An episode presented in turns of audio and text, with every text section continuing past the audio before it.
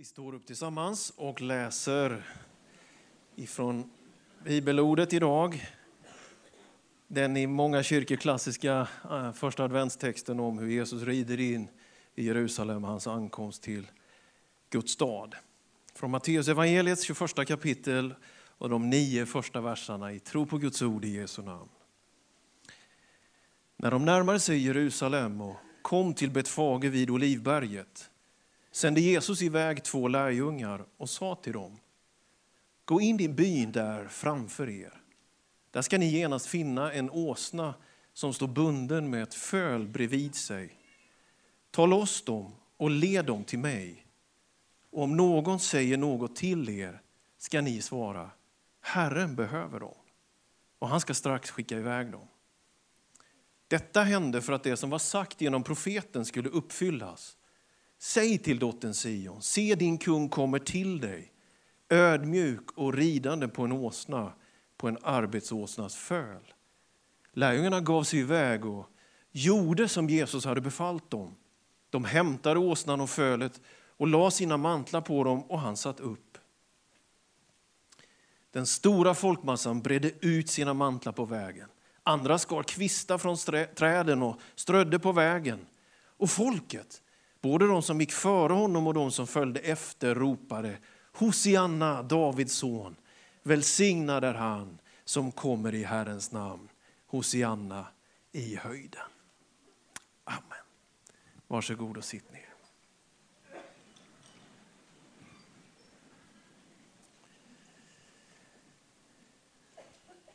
Om man har vuxit upp i kyrkan och Kanske du har det som är här, eller kanske du inte alls har det. Men om man har vuxit upp i kyrkan, och skulle jag väl säga allra mest i frikyrkan, så har vi nog nästan alla som har den bakgrunden också någon form av erfarenhet av skådespeleri. Jag tänker inte på hyckleri och spela en roll och låtsas att allt är bättre än vad det kanske är, utan jag tänker mer på att ha de här rollerna, att vara åsna i julspelet och vara fåret som någonstans ska hittas där och vise män och krubban och, och Josef och Maria och allt det där. Visst har vi haft våra roller? Ja, nåväl. Det där har man varit med om. Och så tänker man, vad, vad, vad är det här egentligen? Vad, vad, är det här för en setting? Vad är det för en, en rigg? Liksom? Vad är det för en miljö, julberättelsen, varför är det här med hans intåg i Jerusalem på palmsöndagen något som har med första advent att göra? Man har vuxit upp i det, man har hört det så mycket, man har bidragit kanske till de där rollerna och julspelen själv. Och så blir det någonting som ligger där. Och det är en tradition och en vana och ingen av oss har väl skrapat ihop hundratals första adventsgudstjänster trots allt. Men, men vi har i alla fall på något sätt så känns det vant. Men vid det här tillfället så påstår jag ändå det var allt annat än vant för det folket. Att en kung skulle på det här sättet etablera sitt rike. Att strida med kärlek. Att vinna seger genom att uppoffra sig själv. Att etablera ett rike med ett stycke bröd och en bägare vin. Att säga till en människa att när du ger upp allt vinner du allt. När du inte tar utan ger, det är då du får allting. Det var helt nytt. Palmsöndagen var en del i judiska påskfirandet. De sjöng de här psalmerna, kommer från Saltaren. Hosianna, det betyder O Herre fräls. Det fanns en stor, djupgående, långtgående väntan, förväntan på Messias, alltså Guds utvalda räddare som skulle komma. Vid det här tillfället hade det rått vad man kallar profetisk tystnad i 400 år. Från det att vi har läst och hört vad profeten Malaki skriver till dess att de här händelserna sker som bildar evangelierna så är det fyra sekel, fyra livstider för Pingstkyrkan i Västerås av komplett tystnad för det judiska, för Guds folk, för församlingen skulle vi kunna säga. Inget händer, man är under förtryck och ockupation. Det blir värre och värre och det religiösa prästerskapet kanske är något av den allra värsta religiösa korrupta institutionen. Man köper och säljer med människors tro och längtan och andliga behov. Det är i det läget de här händelserna sker. En tonårstjej blir gravid utanför äktenskapet. Föds i den mest oansenliga lilla by, Betlehem, utanför Jerusalem i Juda. När det berättas om honom som växer upp och när han börjar träda fram så är det en som säger när de förstår att han bor i, i Nasaret, kan något gott komma från Nasaret? Nasaret finns inte någonstans i hela gamla testamentet. Ett nobody ställe, en riktig håla, en bergsby. Och så är vi framme vid den här dagen när Jesus i 30-årsåldern går upp emot sin påsk, en vecka före att han får bära mänsklighetens skuld upp på korset, så sker den här händelsen som vi har gjort till första adventsberättelsen. Han rider in i Jerusalem. Det är en dag av triumf och glädje. Man skär de här kvistarna, man tar av sig sin mantel, man hyllar honom. Nu kommer befrielsen. Nu kommer något annorlunda. Nu kommer vår räddare. Hosianna, välsignade han som kommer i Herrens namn. Folket är glada, folket jublar. Och jag hoppas vi på något sätt kan dras med i den här förväntan och sätta vår tillit, inte till vår egen förmåga, utan till en Gud som ger allt för dig och mig. Ändå är det dagen för ödmjukhet, eftertänksamhet och rening. Det är samma dag som den triumfatoriska inmarschen sker som det också sker. Att han tar ett baseballträ eller en knölpåk eller vad det nu än är och röjer och välter borden och säger till det korrupta prästerskapet, mitt hus ska kallas ett bönens hus för alla folk, men ni har gjort det till ett rövarnäste. Det är som en uppgörelse med en kultur och som om det vore 2018. Tänk att vårt tänkande är så impregnerat med att vi alla har nästan blivit kunder och säljare. Vi förstår oss på att köpa oss någon form av glädje, någon form av tillfredsställelse. Och i någon mening är våra köpcentra vår tids tempel. Inte så att det skulle vara fel att gå dit, men jag vill ändå bara väcka den tanken. Tänk om det är så att vi präglas av en kultur där vi har lärt oss att köpa och sälja bekräftelse och tillfredsställelse. Men där vi har så oerhört svårt att bara ge någonting utan att förvänta att ta emot och ibland ännu svårare att bara ta emot. Att säga jag behöver dig. Jag behöver din förbön. Jag skulle behöva ditt stöd, din hjälp. I en kultur som är strippad på nåd. Där alla får schavottera i sociala medier om man har gjort någonting. Där allting dokumenteras och granskas. Där det blir en allt mer anklagande kultur när våra ledare och politiker gör fel och allting på något sätt trycks ut, så har vi lärt oss att betrakta varandra utifrån någon slags värde som vi förtjänar. Men Guds riket bygger inte på ett värde man förtjänar.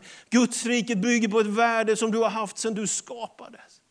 Låt oss göra människor till vår avbild, till att vara oss lika. Där har du både avbilden och likheten, du har det stabila, det eviga. Du är älskad av Gud. Men du kan göra något vettigt med livet.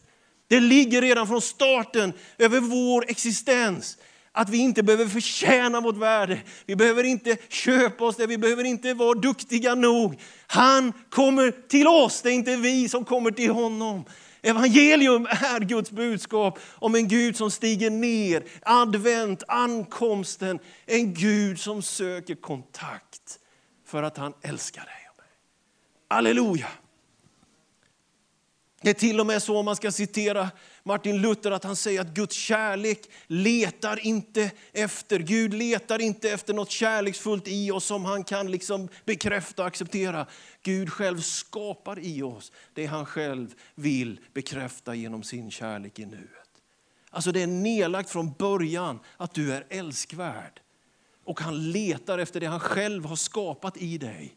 För att idag, första advent 2018, får jag stå här och bara säga till dig, Gud söker dig för att återföra dig till den plats av skapelsens morgon.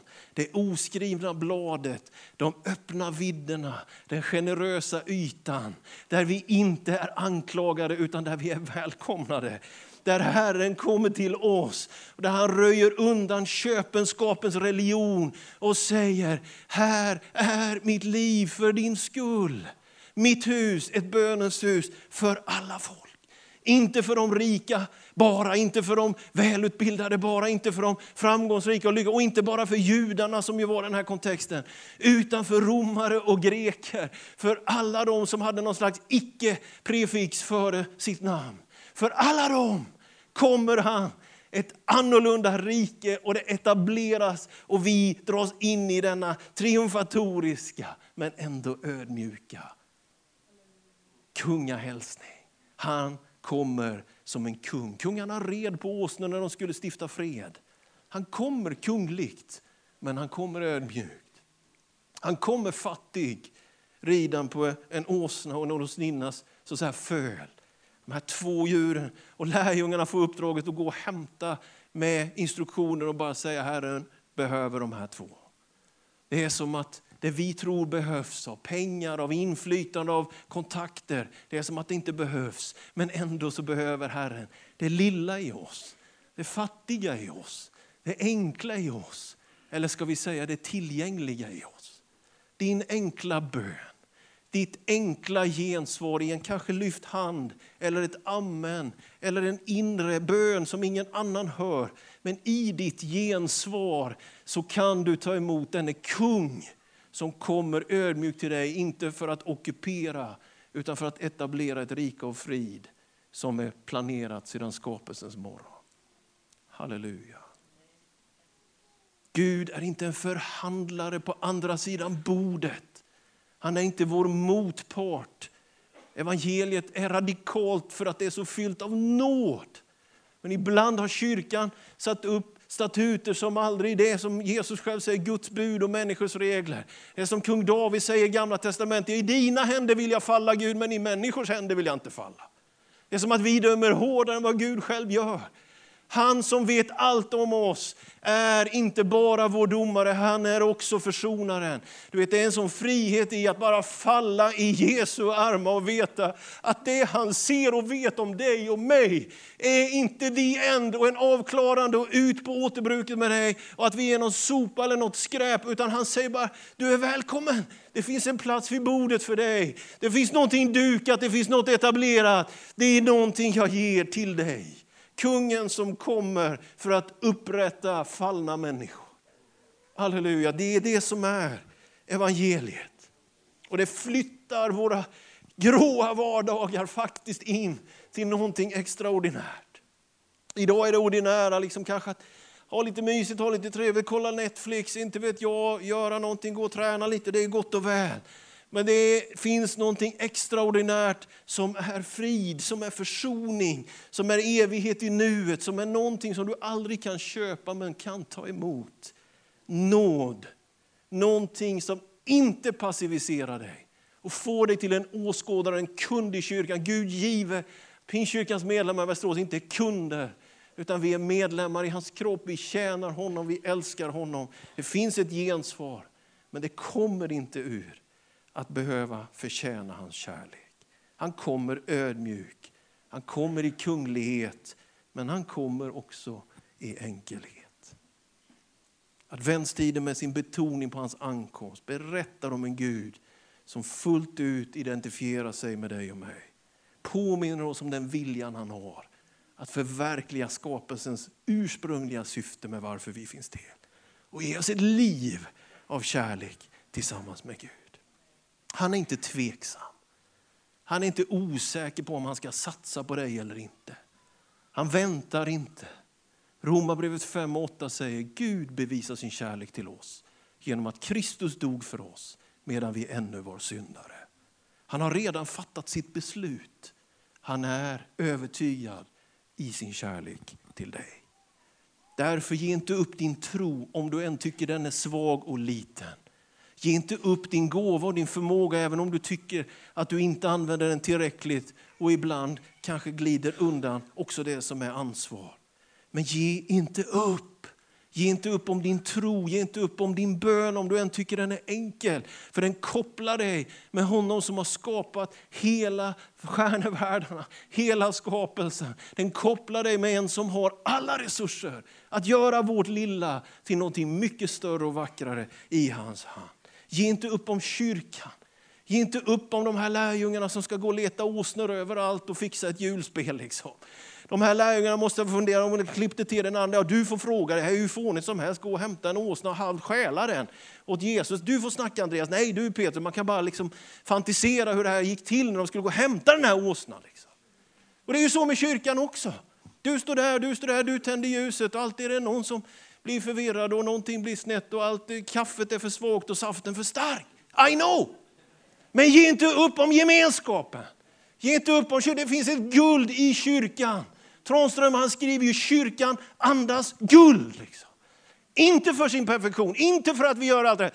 Men vem är du och jag att ställa oss vid sidan, leva isolerade, kunna och veta och vara kunder och betraktare och ibland liksom köpa. Nej, vi har ett högre liv att leva, ett extraordinärt liv att leva. Att gå till den som är ensam idag. Vem kan du skicka ett sms till? Vem kan du besöka? Kanske Tillbergaanstalten, ta sig in där och besöka dem som får fira julen på fängelset om det nu går, jag vet inte. Att vi gör de här matkassarna, att vi på något sätt bryr oss lite extra. Det är ju det som är kyrka, älskare. Vi kan inte ge upp om det. Med alla fel och brister så finns det något i gemenskapen som är så vackert, så fantastiskt att se.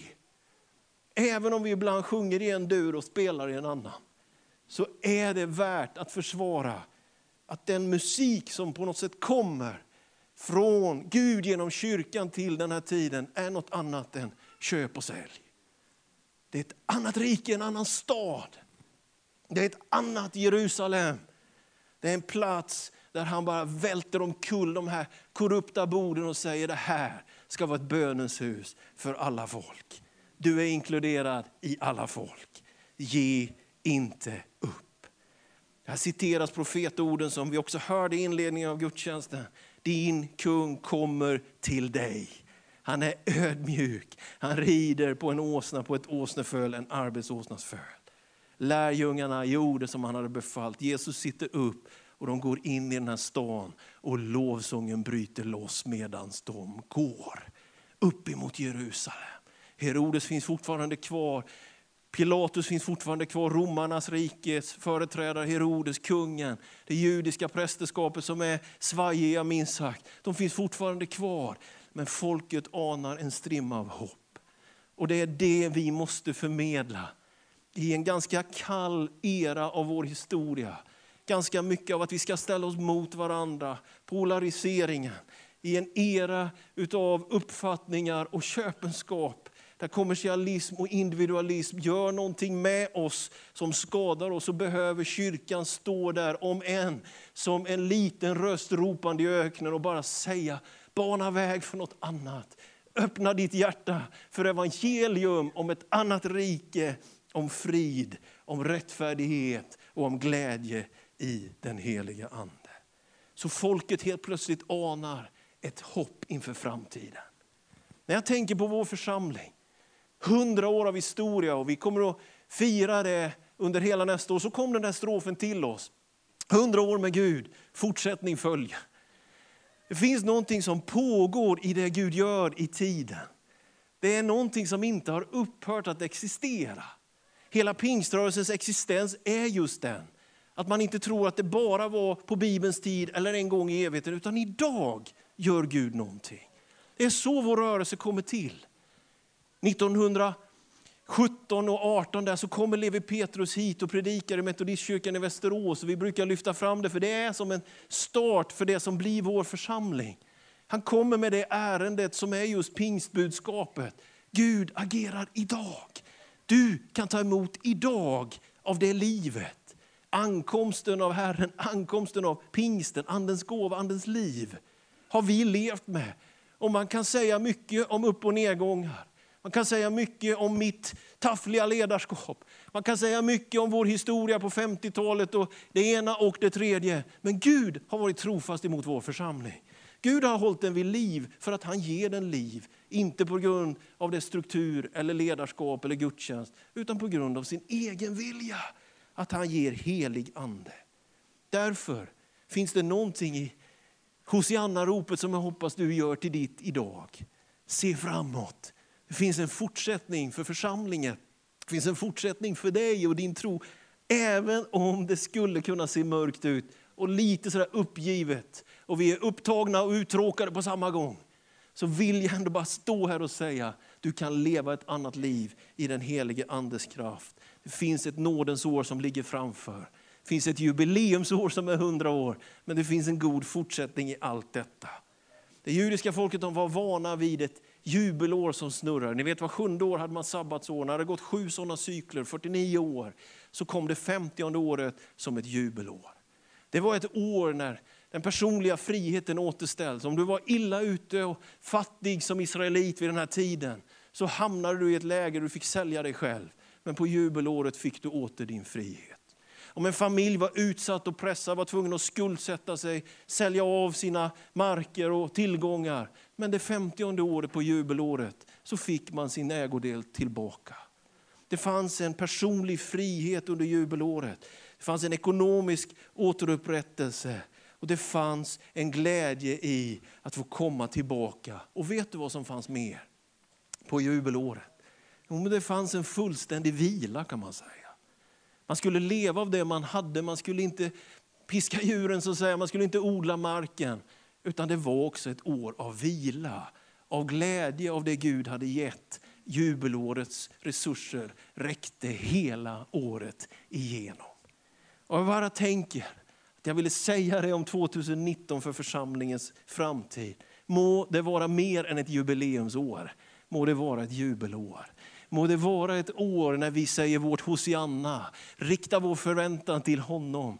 Tänk när människor som är ensamma idag i Västerås nästa år ska få en gemenskap i ditt hem, i det här hemmet. Tänk när människor som är bara glåmiga och håglösa i blicken kan få en förnyad vision varför man existerar genom den här församlingen. Tänk när den dagen kommer när människor kan känna att jag fick en frihet tillbaka, jag blev återupprättad. Jag fick någonting utav en vila för min själ. Det kan ske med många människor i det år som ligger framför. Visst är det möjligt. De skar kvistar, de tog av sina mantlar. Nej, Gud är inte en förhandlare. Men han är inte heller en jultomte. Det är inte så att vi bara ger vår önskelista och Gud inte på något sätt kalibrerar oss. Liksom. Utan folket förstod, det här är Messias. Folket förstod att ta av sig sin egen prestige, sin egen titel och tillbe honom. Må 2019 vara ett sånt år, hela adventstiden, att vi är ett folk som älskar Jesus. Som sätter fokus på honom, som kan upprätta och förvandla varje människas liv. Må det vara ett riktigt Hosianna-år, där den glädjen kommer ut av tillbedjan och fokuserad av honom som kommer i Herrens namn. För när det sker så blir det en förverkligande av vad änglarna sjöng över Betlehem på julnatten. Ära åt Gud i höjden och på jorden frid. När mixen blir fel och människor ska äras så kommer det att bli strid här på jorden. Men när Gud blir ärad och tillber, därför är den vackraste julsången, påstår jag, det är lovsången. Den allra vackraste ton du kan ge är ditt Hosianna. Tack Jesus att du kom till mig. Det allra skönaste i en församling är faktiskt också gudstjänstens uppåtriktade perspektiv. Där vi påminns om att glömma oss själva, dras in i ett rum där klockan står stilla, där mötet sker och vi fröjdas och gläds inför hans ansikte som gemenskap och kropp och familj. Den gemensamma lovprisningen, den gemensamma lovsången, det som blev en del av vandringen på palmsöndagen upp till templet. Välsignade han som kommer i Herrens namn. I den kyrka som tar emot honom kommer vi också att ha resurser för att ge till den som inget har under hela nästa år. Må vi vara en församling med inte bara ett jubileumsår utan ett jubelår.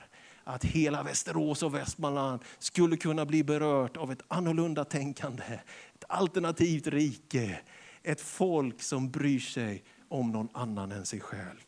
Som älskar denna märkliga kung som rider in i staden på en åsna. Amen.